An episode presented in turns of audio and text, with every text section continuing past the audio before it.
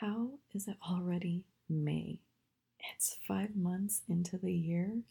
Holy smokes, we are almost halfway through the year. Rather than panic, I like to see this as a fresh month equals fresh beginnings. Let's chat about how we can capitalize on the vibe of a new start. Tired of staying in your career because of everyone else's expectations? Frustrated by the curveballs life has thrown your way? Unsure of how to navigate the journey ahead?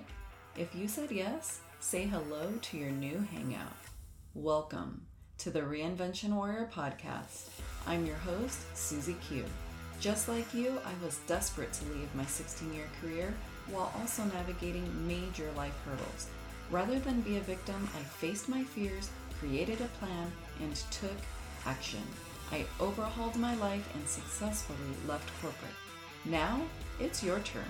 This is the place where your determination takes center stage. You'll learn strategies to navigate the chaos, and your transformation will be unleashed. It's time to armor up, ladies. We are warriors. Let's blaze our own path. Not only does a new month or year equal new beginnings, I think it also can mean new goals, new ideas, and so on. It also means potential for new decisions, right?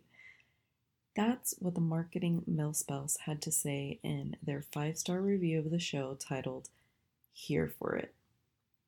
The decision to leave a career and step into something new is often unsettling and nerve wracking, even when you know it's the right decision.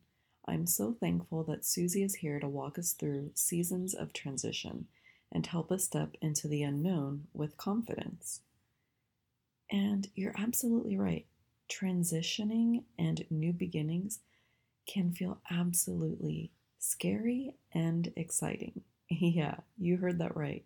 It can feel both ways scary and exciting. And when we're faced with new things, we can be left feeling uncertain of what steps to take and how to make progress. I'm saying this from a place of knowing because I've been through that experience multiple times in my life. From transitioning in my career to motherhood, cross country moves, family dynamics changing instantly, health pivots, you name it, I've likely gone through some major transformation at various stages of my life. And to keep on theme with today's topic of new beginnings, I have got a really fun and exciting announcement I'm going to be making next week with a little bit of a preview on my VIP email list. So, if you want to be first to know more about what's going to be happening in this new fresh month of May, scroll down to the show notes in your podcast player to get your name on the Warrior Words newsletter.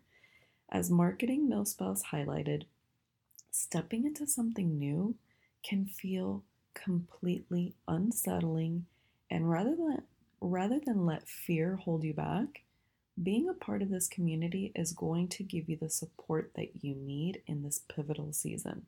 So make sure that you're signed up right now as you're tuning in. Yep, scroll on down and put your name and email in there. Super simple, takes a couple seconds, and you can still be listening to me as you do it. I just want to take a moment to say thank you to Marketing Milspouse for this amazing review. I truly appreciate you. Something I wonder about as we're talking about this theme is why do we get all the feels at the beginning of a new month? Is it because we're hopeful, full of new possibilities? It feels like a clean slate where we can revisit our goals and just feel refreshed and renewed. For me, the month of May has a lot of meaning and a lot of different activities that I'm thinking about. One of them happens to be our puppy, even though she's not a puppy. Uh, it's going to be her birthday month. She's going to be turning six years old. It's also my mom's birthday, my best friend in the whole wide world who I adore. And one of my childhood friends happens to have the same day as my mom. It's also Mother's Day. And we have Memorial Day. And it also marks six months until my birthday. So it's a fun, exciting month full of celebration, wonder, and again, fresh beginnings. It's a new start. So, when we're facing a new month, I want to help prep you and think about how to make it feel successful for you. And how we can do that is by thinking about where we're at currently. And one of the questions I want you to ask yourself is what did you achieve last month? Think back to the month of April. Were there new goals you achieved, routines you put in place, connections that you made? What are those items that you got to check off of your list that can give you a really good boost for starting this new month? And then when you're looking back, is there anything you would like to have done differently? Maybe you want to modify some of those things, increase or decrease items that you were focused on or maybe not so focused on.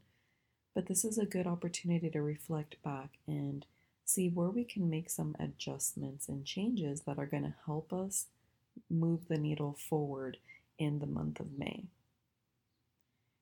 And if there are things that you want to adjust, what can you apply to this new, fresh month?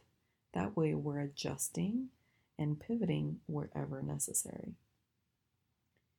And then the last question I want you to ask yourself is what one thing, I know this is going to be really hard for you because this is really hard for me too. What one thing, if you achieve it this month, will make the month of May feel like a success to you. I know you're probably going, Susie, really? One thing? Come on now. You know, I have a list of 50 million bajillion items to do, or actions to take, or people to contact, or goals to achieve. I know because I'm just like that too. But if there was just one thing that would make you feel like, you know what, it was a dreadful month full of distractions or complications and challenges and things that I had to overcome. If I got this one thing done, I would feel like a rock star. And that's the one thing that you're going to write down write down right now. Because I know how hard it is to just narrow it down to one.